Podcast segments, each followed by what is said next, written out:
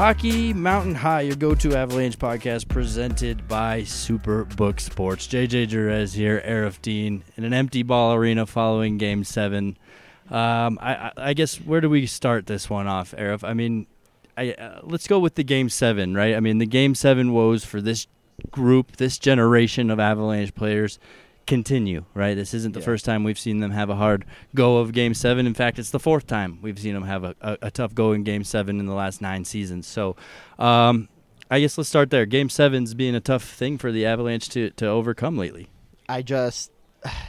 I lately, can't, nine I years is lately. I can't go there. I, I honestly can't. If if the Avalanche lost to the St. Louis Blues in 2022 in a Game Seven, we can do 45 minutes on this. But this is just it's different. It's not this isn't a series of the Avalanche, and I know 2020 was was injuries and adversity, but that's like that's not the conversation to have about the series because of what this team's overcome.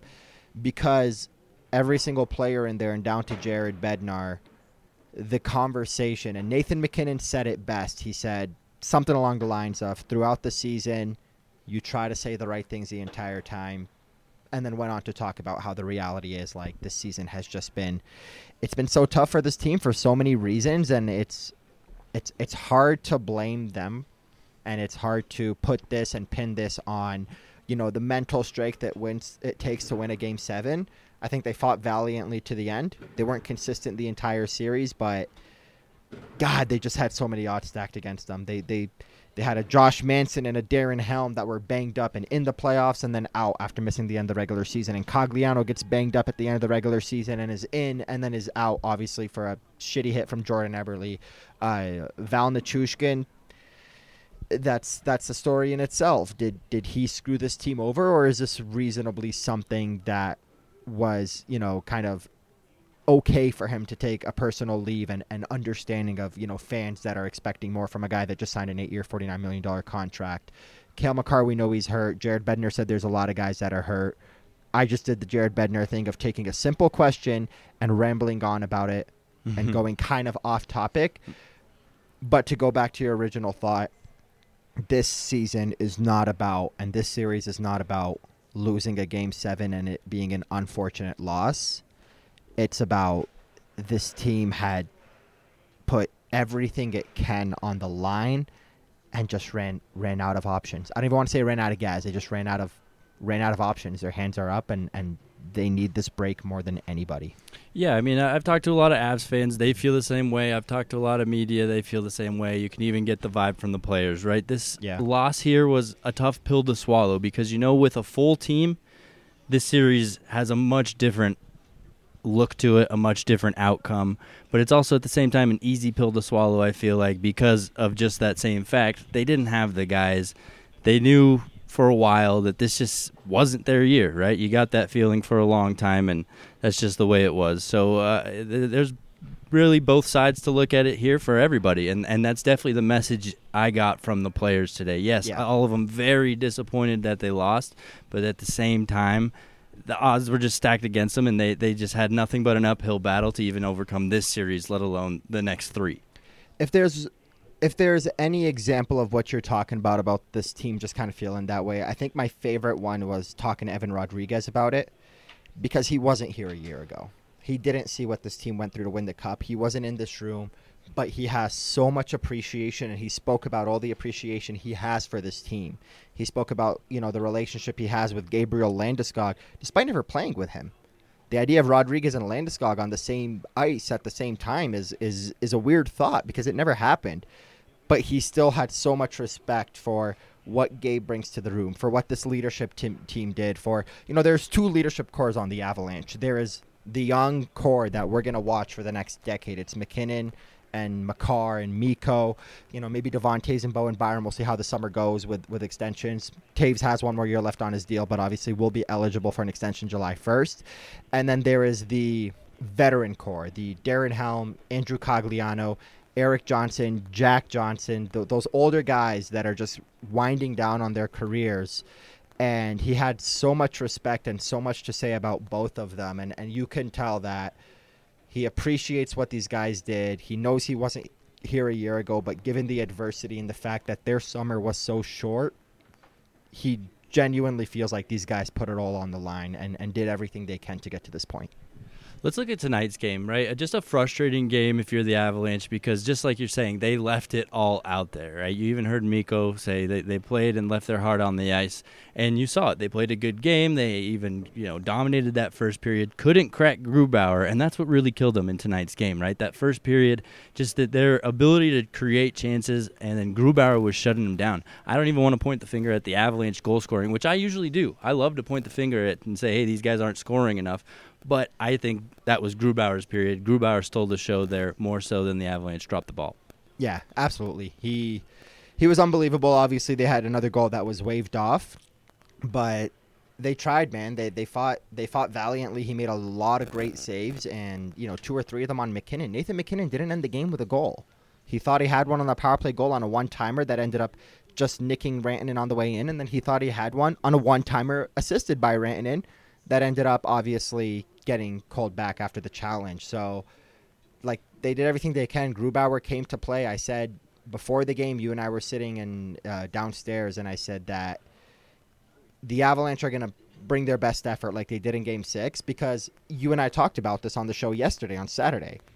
The Kraken didn't lose Game Six. The Avalanche won it. It wasn't that the Kraken played bad. It was that the Avalanche found their game. So it was a good Avalanche team versus a good Kraken team, and we saw the difference. We saw a four to one game for obviously Colorado. In Game Seven, I expected both of them to bring their best foot forward, and we saw that again. Seattle was heavily outplayed in the first period, but they weren't turning the puck over. They were overwhelmed by let's call a spade a spade, a better team, but the better team doesn't always win because the better team is dealing with what the Avalanche have dealt with all season. But I said downstairs that this game is going to wind up being which goalie plays better. You want that second goal back from Bjorkstrand, but it's still a you know a rush up the ice, a semi breakaway with Bowen Byram chasing behind him, or it was Girard maybe or Byram, I forget which one. But you want to save on that Bjorkstrand shot, sure. Uh, the other one bounces in off Ben Meyers. Georgiev played well, but Grubauer played better. Yeah, you say that the Avalanche were the better team, but really it's just that top line that was yeah. that was carrying everything, right? And I mean, it's been a problem, and and this is no surprise to anybody. But this was another night where you really missed having some depth. I mean, even Jared Bednar alluded to it in his post game about missing the size and the strength of the guys that were out of the lineup today. And that was such a good point, right? You had some wingers with some size that love to go to the net and aren't afraid to, you know, get physical about it and that's what you needed against a team like Seattle. I mean, they clogged the hell out of the middle of the ice. You and I were watching for a second just at their defensive structure. They would just plant a, def- a defenseman right in the middle of the crease, protect Grubauer, and then they'd play those other four guys almost like a power play, just a, a revolving PK. a PK, a the, PK. The diamond, yeah, yeah, a penalty kill, almost a revolving uh, diamond box type, um, and it, it they don't really venture out past the center of the dots. I wouldn't even say that that far. They they barely even go into the dot into the face-off circles with their um, puck chasing. So really, just letting Avalanche play around on the perimeter, and um, every once in a while they'd be aggressive about it. And they were just again exactly the team that we thought we were going to see in this series from Seattle is exactly the team we got, and he's just stubborn. Aggressive and physical, and just had to play structurally sound in order to succeed, and they did just that for seven games. They absolutely did. They they they played this series the exact way that you had to play it to beat a team that didn't have the depth that the Avalanche had. Mikko Rantanen and Nathan MacKinnon, Artturi Lehkonen in Game Six and in Game Seven, when those three were kind of put back together, they did everything they possibly can to will the Avalanche, and it wasn't enough because when the other lines jumped over the boards, there were just no goals. The and this is something that we talked about last time we recorded on Saturday, but you know, JT Compher had one goal, Evan Rodrigues had one goal, four assists, and I'm not bashing Evan Rodrigues here. He was unbelievable in this series. I loved what that guy brought, and I sure as hell hope he comes back. That's something that you and I can dis- discuss here throughout the months of May and June because we're going to have a lot of filler podcasts to talk about the upcoming offseason. July 1st is obviously two months away from when you guys are all probably all listening to this on May 1st. Um, but going back to that, Evan Rodrigues has one goal. JT Compher had one goal. Val Nichushkin obviously ended up leaving after two games, but he had one goal. That was your second line to start the season, to start the series with Lehkonen, or, you know, Rodrigues on top line. But that was your other three top six forwards aside from Mikko, Nate, and Lehkonen. Mikko had seven, in seven games. Nate had three. Lehkonen had three. No other forward scored. So it doesn't matter who you else you had jump into the top six. You had Lars Eller jump into the top six at times. You had Matt Nieto jump in. Denis Malgin got some looks. Nobody else from their forwards scored. It was the top line of Lehkonen, Mikko and Nate. It was the second line of Rodrigues, Nichushkin, and Compher, and not a single other forward scored. That was the difference. That's that's what it was. It's exactly what we thought coming into the series. The Kraken have depth, the Avalanche don't. And then the Avalanche's depth got tested because Darren Helm entered the lineup and then exited. Nichushkin, personal reasons, that whole shit show of a situation. Andrew Cogliano, hurt, out. And on defense, how excited and how much did we pump up the idea of heading into that final stretch of the season? The return of Josh Manson, the return of number 42. And it's not because we've never seen him come back and play quote unquote rusty because his first time coming back from injury was that game where the Avalanche were on the road in Minnesota, and it was his best game of the season. You can see it with the eyes, you can see it from the numbers, and Jared Bednar even said it himself that that was his best game.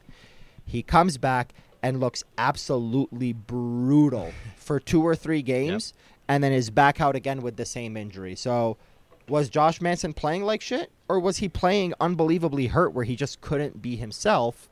Was it a mixture of both? Sure, maybe, but maybe 80 20, 90 10 of injury compared to him not playing well. And then he was out of the lineup right away. All the guys are going to be ready. Darren Helm's going to be ready, and then he's out. Cogliano's going to be ready, and then he's out. It's just their depth was already coming into the series not up to par with what the Kraken were going to do, and it got tested. More and more guys left the lineup, and like Nathan said uh, yesterday or this morning or whatever the hell he said it, a lot of guys keep exiting the lineup, and nobody's coming back.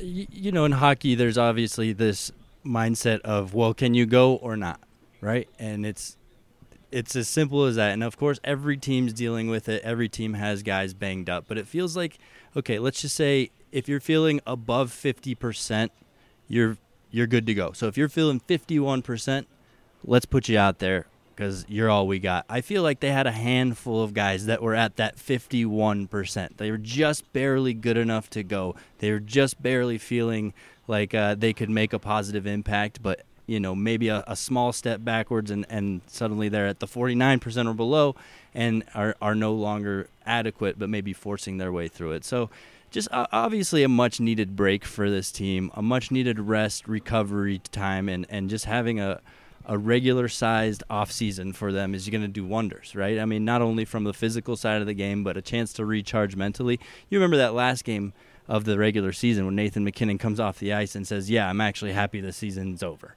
Yeah. Right? And you can probably he didn't say that tonight, but you know he's probably thinking it. Um, yeah, I, would like to win, but I'm happy the season's over. So they're going to do a lot of recovering, both physically and mentally, this off season, and you know, just wasn't in the cards this year regroup, get back at it next year. JJ, it's been four years since these guys have had a regular offseason. It's been four years. 2020 was all fucked up. March to August 1st, and then you come back, and then you don't play until January something or whenever the hell that shortened season started. And then they lost to Vegas in game six in the second round, but it was like June 10th because the second round stretched all the way to mid June. The Stanley Cup wasn't won until mid or end of July by the Tampa Bay Lightning in 2021. So mid June, despite losing in the second round, they still had a June to October turnover. So you're talking 2021 June to October turnover. 2022 June to October turnover once again. 2023 they lose game 7, it's April 30th and they are off until late September when training camp starts. They've got almost 5 months off. The last time they had a traditional real off season like this was in 2019 when they lost Game 7 to the San Jose Sharks. They came back after that year as one of the best teams in the NHL that we've seen over the past four regular seasons with a Stanley Cup to show for it as well. They need this badly. They really genuinely do, and I'm sure a lot of you listeners do too. It's it's been an emotional roller coaster, and I know a lot of Avalanche fans that have been texting me and DMing me about how this one hurts, but it doesn't hurt as much as you would have thought despite losing in Game Seven again. Going back to the very first thing we started the podcast with, it's it's they want a Stanley Cup. They lost Kadri, they lost Berkey, they lost Aube-Kubel. They obviously signed Nichushkin over Kadri, which I'm not I'm not I'm not having this conversation. I, I don't love the amount of people that are texting me saying I hope Val's not back next year. I'm not going there yet. We got to figure out what the fuck's going on first. Um, Val didn't fuck over his team. Maybe he did, but like let's chill on those takes. But then Landeskog doesn't come back. You expected Newhook. Was it me? I think it was me that said in September, hey, Newhook's going to break out like Tyler Seguin did in his second season. Boy, was I wrong. JT Compher's your second line center. So it's just it was it was thing after thing for this team where you can't blame them. And then you get to the trade deadline and, and the Chris MacFarland hate mind boggles me as well because people act like he didn't build this team with Joe Sakic and still isn't building this team with Joe Sakic. The difference is he's now making the calls. But you get to the trade deadline. The Avalanche want Ryan O'Reilly. Toronto jumps ahead of the game and overpays for a player that look what he's doing in the playoffs. He's been unbelievable. If they had him, hey, maybe things are different. But they didn't have the assets to give up what Toronto gave up. Then you turn to your second choice of uh, Sir Jonathan Toews, and then he gets shut down, and and uh, Chicago announces he's not getting traded. You're looking at Sean Monahan, didn't play from December through the end of the year. He's out. Then there was like a little bit of a murmur of Adam Henrique three days before the trade deadline, injured, out. Like it was thing after thing where it's like, all right, we got to go for our fifth choice in Lars Eller, who some idiot on a podcast in Denver hyped him up for the last two weeks of the regular season, all the way through to Saturday, April 29th, when this idiot on a podcast said Lars Eller is going to score in game seven. But here we are. He didn't score, he didn't provide that offensive touch. Another piece of topic we'll, we'll discuss over the next couple months is I feel like Lars Eller is the perfect 900K fourth line center to replace Darren Helm. But obviously, that's a conversation for another day. It's just the disappointment that people are feeling should not be the level of disappointment you felt in 2020 or in 2021 losing to Vegas, or even had the Avalanche lost last year to St. Louis or, or even to Edmonton, for example. This one is just different. You got to tip your hat to what this team did, tip your cap to these guys and just be excited for you and for them that they get this long break and can to come back stronger. Obviously, with some question marks surrounding Landeskog and Nichushkin and all the UFAs to be. Yeah, I know the the injuries are a definite excuse, and you know I know you like to get the back as you just did, get the back of the front office, but I think there's definitely something to be said for the off season and not finding a 2C and saying, "All right, we're going with Newhook." The trade deadline, you know, a little bit of inactivity, yeah. so to speak, and then you've got Lars Eller tonight as your second line center. Obviously, that that void was just never filled. They were never able to find anybody to get into the two C role. No matter what happened with the injuries, it didn't really affect that that two C position. So um, well, at the end of the day, it still kind of hurt to not to not have anybody there. You got to roll your dice and take your chances, and they took a few chances. And this season, look, it's not that I, I I'm gonna have the backs of the front office. It's just that everything they did didn't go right every roll of the dice they made didn't go right. Let's here's an example for you. Last year they traded a great prospect in Drew Helleson and a high draft pick, a second rounder to Anaheim for Josh Manson, and he was unbelievable in the playoffs. What if the Josh Manson that showed up to this year against Seattle, banged up and terrible, was the Josh Manson you got last year and the Avalanche lost to Edmonton? We would be bashing Joe Sakic. What a terrible trade. That's the defenseman you go after.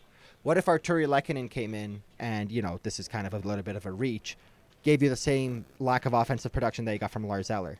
You would be bashing, but everything they did last year, even down to Nico Sturm being exactly what you want, a depth forward that you're not going to feel shameful to, to, to, to scratch like you would with Tyson Jost, and also brings a physical element that you didn't get in Tyson Jost.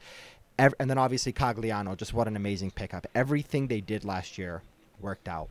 This year, they said, well, roll with Newhook, 21 years old, number 16 draft pick.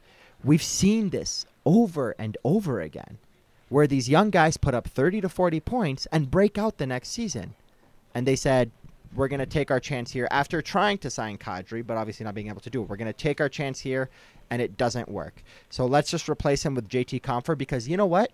JT Compher a season ago, the Avalanche were 4 and 1 with him as the second line center when Nazem Kadri was hurt. But here's the thing JT Compher in those five games in the playoffs played with Val Nichushkin and Gabe Landeskog. So there's another wild card thing. Gabe Landeskog, he's going to be back? Nope, he's not back. So it was just everything they tried. And then obviously the trade deadline, you just talked about it. ends with Lars Eller, and that's the guy they end up with, and that doesn't work out either. Just everything they did went wrong this year. With every move every team makes, you're rolling a dice, you're flipping a coin, and sometimes you know that coin is more than likely gonna land on the side of this is gonna work just you know depending on the move. Like you can add Vlad Tarasenko we don't even know if the Rangers are gonna win. You can add Vlad Tarasenko and Patrick Kane and be like yeah this is garbage but they still might lose. You were going into that as the Rangers and Chris Drury thinking yeah we're for sure gonna be fine adding these two scores and even that might end up failing given everything they gave up so it's just the front office their season goes as the players on the ice and the, the bad luck of this team goes, everything they tried just blew up in their face. I'll even throw in the Alex Galchenyuk experiment into that, right? I mean, that, that is a guy maybe a little bit of excitement getting a PTO with the team, and then he he had to disappear from the team for a little bit. Can we can we talk about how Jack Johnson came into the 2021-22 season on a PTO after playing one year with the New York Rangers, where he was injured after 15 games, after signing a five year, $15 million contract with the Pittsburgh Penguins, only to get bought out after two seasons of it because he was atrocious. And we all sat there and were like, uh, this is going to be hilariously nothing, just like what Curtis Glencross and all the other PTOs of the past that didn't amount to anything. like that's wow. the first thing that thinks of me when I think of Avalanche PTOs. Curtis yeah. Glencross and all these PTOs came and went and nothing happened. The 21 22 season was so fortunate and everything went well. Nazem Kadri's coming off an eight game suspension and a shitty season before he got suspended against the St. Louis Blues and still put up 87 points in 71 games. Everybody, not everybody, a lot of people wanted Kadri traded in the summer of 2021. Joe Sakic said we're gonna we're gonna roll the dice and try this guy, and and he had the regular season he had and scores a hat trick against St. Louis, and then comes back in Game Four and puts the dagger in the Tampa Bay Lightning with a broken finger in overtime. Like everything they did last year, down to a freaking PTO for Jack Johnson, who ended up being a part of your defense when you won the Stanley Cup, and a guy that you even brought back at the trade deadline and looked better this year than he did last year. That's how good the 21-22 season went compared to, like you said, add Galchenyuk to the bunch. You were hoping to strike another, you know, gold mine and you got a whole lot of nothing for it to the point where Brad Hunt was your number 12 forward. Thank you. You were going to say that. That's exactly it. what I was going to go Hit with. the ice time. I mean, it, it's pretty sad when you're running out of bodies so much that you have to throw in a fo- uh, throw in a defenseman on your fourth line as a forward and give him 41 seconds of ice time and one shift. And it wasn't the prettiest of shifts, but I wouldn't say it was so terrible that you had to cut him off completely. But that's just exactly it, right? You you don't have guys that you can trust within your system enough to even make a call up, to even go with a guy like Galchenyuk, to even go with guy, some of the guys that have, you know, been with the Eagles and produced all year long, you're more comfortable throwing in a defenseman that, you know, hasn't even played the full season with the team. So definitely odd there. And, um, you know, like you said, something we'll get into later in the off season, but it's going to be an off season that the Avalanche are going to have to get to work and rebuild, not rebuild, but put put together the broken pieces of this team a little bit. Yeah, it's it's something we're going to talk about. But if you if you ask me, just from the onset, what makes it hard to build this team, and Joe and and uh, Chris know a lot more than you and I do, and a lot of the people that are listening. But you have a question mark in number ninety two, and you have a question mark in number thirteen. And and those are tough because those are two guys that are under contract and huge parts of your team. And and as many people are saying, I hope Val's not back and all that bull crap if Val Nichushkin comes out and scores seven goals in the first seven games next year, like he did this year, everybody will quickly forget what happened. It just wasn't their year this year, and it is what it is. But you have your top line of Lehkonen, MacKinnon, and Rantanen. You have your second line wingers of Landeskog and Nichushkin, assuming both of those wild cards go in your direction. And then when you look at the bottom six, Alex Newhook's an RFA, and who the hell knows if he, they trade him or if they sign him, given the way his season went, and that he still has value as a trade chip. Ben Meyers, are you hoping he breaks out? Because if I were if I were predicting, I'd think the Avalanche are going to make sure they have enough bodies that if Ben Meyers doesn't work out this time, they can replace him. JT Compher, is he going to come back? Lars Eller, is he coming back? Evan Rodrigues, Basically, what I'm getting, Darren Helm, Andrew Cogliano. Basically, what I'm Matt Nieto, another UFA. Names are coming to me right now basically what I'm getting at is you have five of your top six, no second line center. And then from your bottom six, the only person I could confidently say will be back next year is everyone's favorite hard worker, number 25, Logan O'Connor. So you might need to fill six forward spots. And obviously, there's a chance they might fill it with a Matt Nieto as a 12 13 forward, with a Lars Eller as a fourth line center making 8 900K, maybe a million tops to replace Darren Helm rather than coming in and trying to save the season as a second line center in game six and seven. You know, putting him in a role with the salary of this fits you a little bit better. But they have to fill a lot of roster spots. And then you look at the defense. Erik Johnson, is he coming back or is he retiring or is he signing elsewhere? Jack Johnson, same exact thing. Three scenarios there. Uh, Bowen Byram's an RFA. Devon Toews is one year away from UFA. And then obviously there's the question hovering around number 49, who was great in the end of the regular season, pretty good in the playoffs too. But if you got to clear up cap space somewhere, that's the obvious choice. So there's going to be a lot of things that need to be answered this offseason. And unlike in 2022, or the summer of 2022, I should say, because the cup was great, the summer of 2023 needs to go a little bit better for this team's offseason, uh, for this team's front office, I should say, and the decisions that they make. Indeed, indeed. Let's take a second for Superbook Sports, guys. Baseball is back and the push for the postseason is on for hockey and hoops. Make it all count this spring with Superbook Sports. Superbook Sports is the best wagering app around with a direct line to experienced bookmakers behind the counter in Las Vegas. Plus, get a $250 bonus when you sign up, deposit, and wager in the same day. Don't let spring pass you by without winning money with Superbook Sports. Visit superbook.com for terms and conditions. Gambling problem? Call 1 800 522 4700. So, where do we go from here? I don't know. I was gonna um, ask about the RFAs, but you kind of just rattled them off there. uh, so I, I guess where where did the Avalanche go from here? Right? I mean, like like you said, we got to get to work here in the off season, but um, it all starts fresh in what five months from now. So you just got to hope for a recharged team and a, and a team that's a, a, little bit more potent, I would say, right? The goal scoring has kind of been an issue all season long, and um, you saw it really bite them in the ass here in the playoffs. So uh, you got to get aggressive, got to find some guys that fit the system, and and find some guys that have that great mixture of skill and size and physicality that, that Jared Bednar loves, right?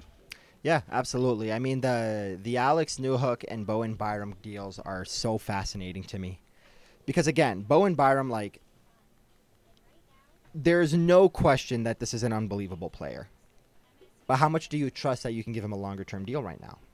How much do you trust that you can even give him a, a bridge deal like what Sergachev got, making four something, four point something million before he signed his big eight million dollar deal or eight and a half? Because he's missed a lot of games with concussion issues and then injuries and just in and out of the lineup for the last three years. Obviously, not something he planned. It's been unfortunate for him.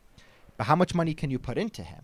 And then you go to the forwards, and you obviously have Ben Meyers, who's a, who's an RFA. If he's going to come back, it's going to be a low money. You know, they're going to just tender him and and go from there. You have Denis Malgin, who you can probably bring back, making league min or something close to it if he doesn't want to go back to Europe because he was pretty good at the end of the regular season. Another depth forward. Again, we're talking like 12, 13, 14th forward, not you know the guy that where he's slotted right now. Yeah, like where he should be slotted, but yeah. with the idea in mind that Matt Nieto's not playing on the second line, where you're like, hey, let's try Malgin. Like, no, you have like a legit top six, a legit top nine, and then Malgin's kind of just this extra guy. And then obviously there's Alex Newhook. There's Alex Newhook, who look is the idea of Alex Newhook blossoming into a great player something that I think is for sure not going to happen. No, I'm not there. But the St. Louis Blues, and this is a terrible example, but you know what? It got them a Stanley Cup, so who gives a shit? If you're the Blues, you don't care. The St. Louis Blues didn't have the time to wait for Tage Thompson to develop. So they used him as one of the main pieces to bring in Ryan O'Reilly, who won them the Stanley Cup and won the Conn Smythe in the process. And I just said process, process. like a Canadian. Been watching a lot of TSN lately. in the process, haven't lived in Canada 19 freaking years. Um, lost my train of thought. Oh yeah, so they didn't have the time to wait for Tage Thompson to develop, so they shipped him off as one of the main pieces. Here we are. They won the Stanley Cup in 2019. In 2022, Tage Thompson was a 30 goal scorer. In 2023, he is blossoming into an unbelievable player. And if you're the St. Louis Blues, you're not sitting there thinking, man, I wish I had Tage. You're sitting there thinking, great, I'm so happy for him But we have a Stanley Cup and a Conn Smythe Trophy from one Ryan O'Reilly that we traded for even more draft picks now. So I bring up that example because with Alex Newhook, do you have the time to give him another opportunity to blossom? Because he had all the chances in the world to be the second line center this year. You would be silly unless you have no choices, and even then, we would question it if Chris MacFarland, Joe Sakic, and the rest of that team go into next season with another, we're going to give Alex Newhook the first look at second line center. That can't be an option. You have to have Nathan MacKinnon and somebody behind him who makes sense. And if that's the case, well, how is Newhook going to blossom in the bottom six? How is Newhook going to blossom as a winger? You got to get him somewhere, in my opinion, where he can get that chance, like he did with the Avalanche this year, but without the pressure of doing it on a defending Stanley Cup championship team, with in his mind thinking, "Oh, great, I get to play with Val and Landeskog," and then he's playing with Martin Kaut and Nichushkin instead of Landeskog and Nichushkin because of the injury. So that's why Newhook is such a wild card to me. You can sign him for low money and bring him back, but you would be crazy to go into next season again saying Newhook's going to be our first look at second line center. But at the same time, if you bring him back as a third liner or a winger, you're not giving him the best opportunity to develop. So it's just such a fascinating question. Does this team have time to wait for him, or do they got to do what the Blues did with Tage Thompson and use him as a trade chip while he's got value to go somewhere else? Because for so many years, the Sabres looked like they had nothing out of Tage Thompson until 2022. He blossoms, and you're like, oh, thank God, the piece that we gave up, that we got back for Ryan O'Reilly, ended up becoming a piece. Newhook is just a curious one because I still don't feel like you know what he's going to be as a exactly. player. Right? That's the thing. There, there are moments where he has goal scoring ability. There's moments where he looks a lot like Andrew Cogliano in that forecheck, and then there's moments where he has neither.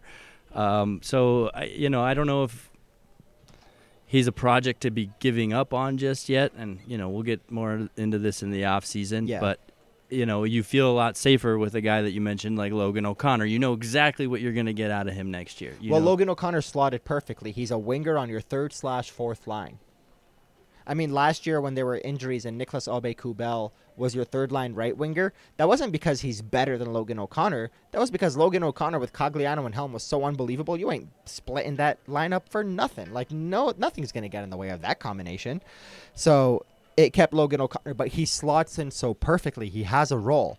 Newhook wasn't able to grab a hold of that 2C this year. So does he have a role on this team next year? Because he should be a 1 2C in this league. And if he's not, he's got value right now. You got to trade him. And, you know, whether you get somebody like my favorite uh, trade deadline target, Nick Schmaltz, or whatever you want to say, whoever it is that the Avalanche try to get for him, or maybe they just recoup draft capital that they use elsewhere to, to to trade for pieces at the deadline or whatever it is, at least if you're the Avalanche in two or three years from now, if Newhook breaks out, you can say, I'm so happy for him, but there was no way that was ever going to happen here because we cannot go into another season with Newhook as the guy slotted into that 2C hole. But again, we'll save that conversation because I have a lot more to say uh, about it that is not at 11:48 p.m. the night the Avalanche lose a game 7.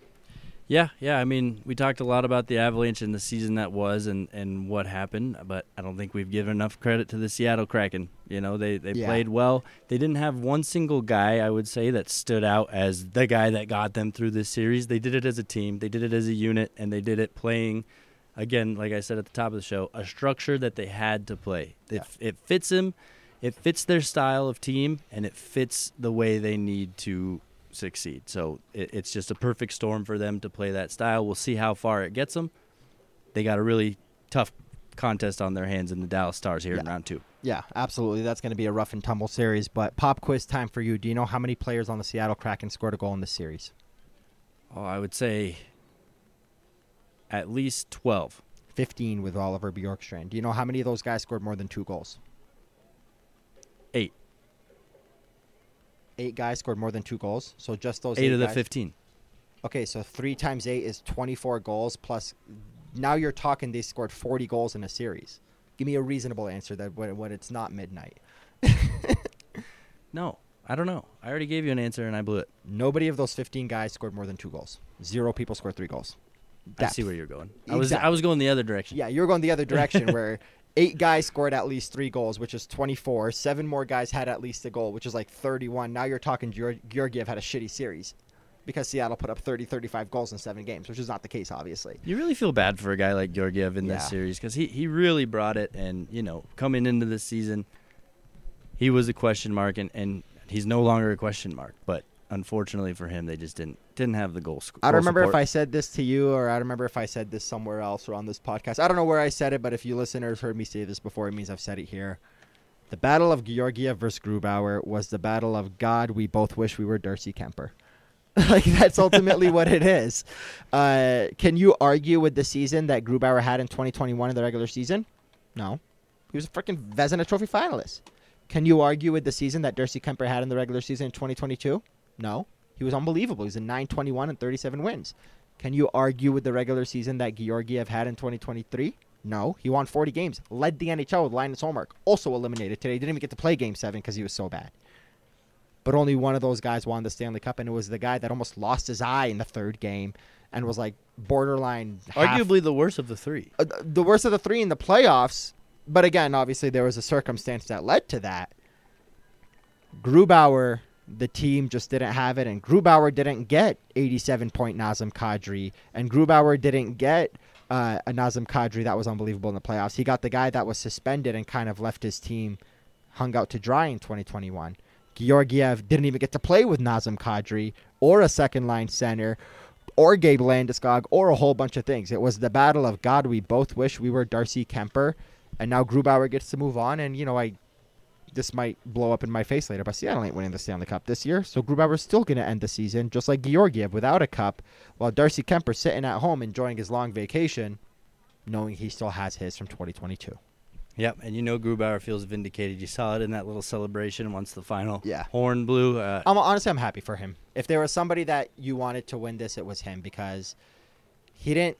There wasn't any like issues between him and the Avalanche. He obviously took the the big money deal, which he should, just like Nazem Kadri. It was another one of those situations where he played a great last year, and something that we'll probably see JT Compher do here. Granted, I think JT cost himself a little money in the playoffs, but scoring 51 points in the regular season is still something that I think you know people are going to value for a player that's likely going to slot in on your top uh, on your bottom six as a as a third line center of some sort. Yeah, I mean, we got a lot of question marks, I guess, in the in the season to come or the off season to come, and we'll see how the Avalanche navigate it. But for now, I guess we'll check out and uh, thank everybody for hanging out with us this this season and this off season. Right? I mean, I, I know it's a much needed break for everybody, and uh, hopefully the Avalanche just approach it correctly, both from a team building standpoint and a rest and recharge. Yeah, and it's been it's been wonderful. We're not going to say our final goodbyes because we'll probably take a week off here. Come back to you guys next Sunday with some off-season conversations. We have a ton of ideas of things to get us through uh, May and June because July 1st and you know even end of June we, we got the draft. The Avalanche still have their first round draft pick, something that I often forget, uh, which is a good thing for for a team that is out in the first round. But you know, for now, this next week is going to be a little bit of a recharge. I'll probably write a couple things, but God, we're we are both about as exhausted as this team is. Um, so it's going to be a nice week off, but you know, we're not ready to say our goodbyes just yet. Indeed, indeed. So I guess uh, once again, thanks for hanging out with us all season long and putting up with our podcasts. Sometimes they're good, sometimes they're not as good. But hey, we, we do our best and we del- deliver consistently for you. So we love you guys, and uh, you know, we'll still be here for you throughout the off season.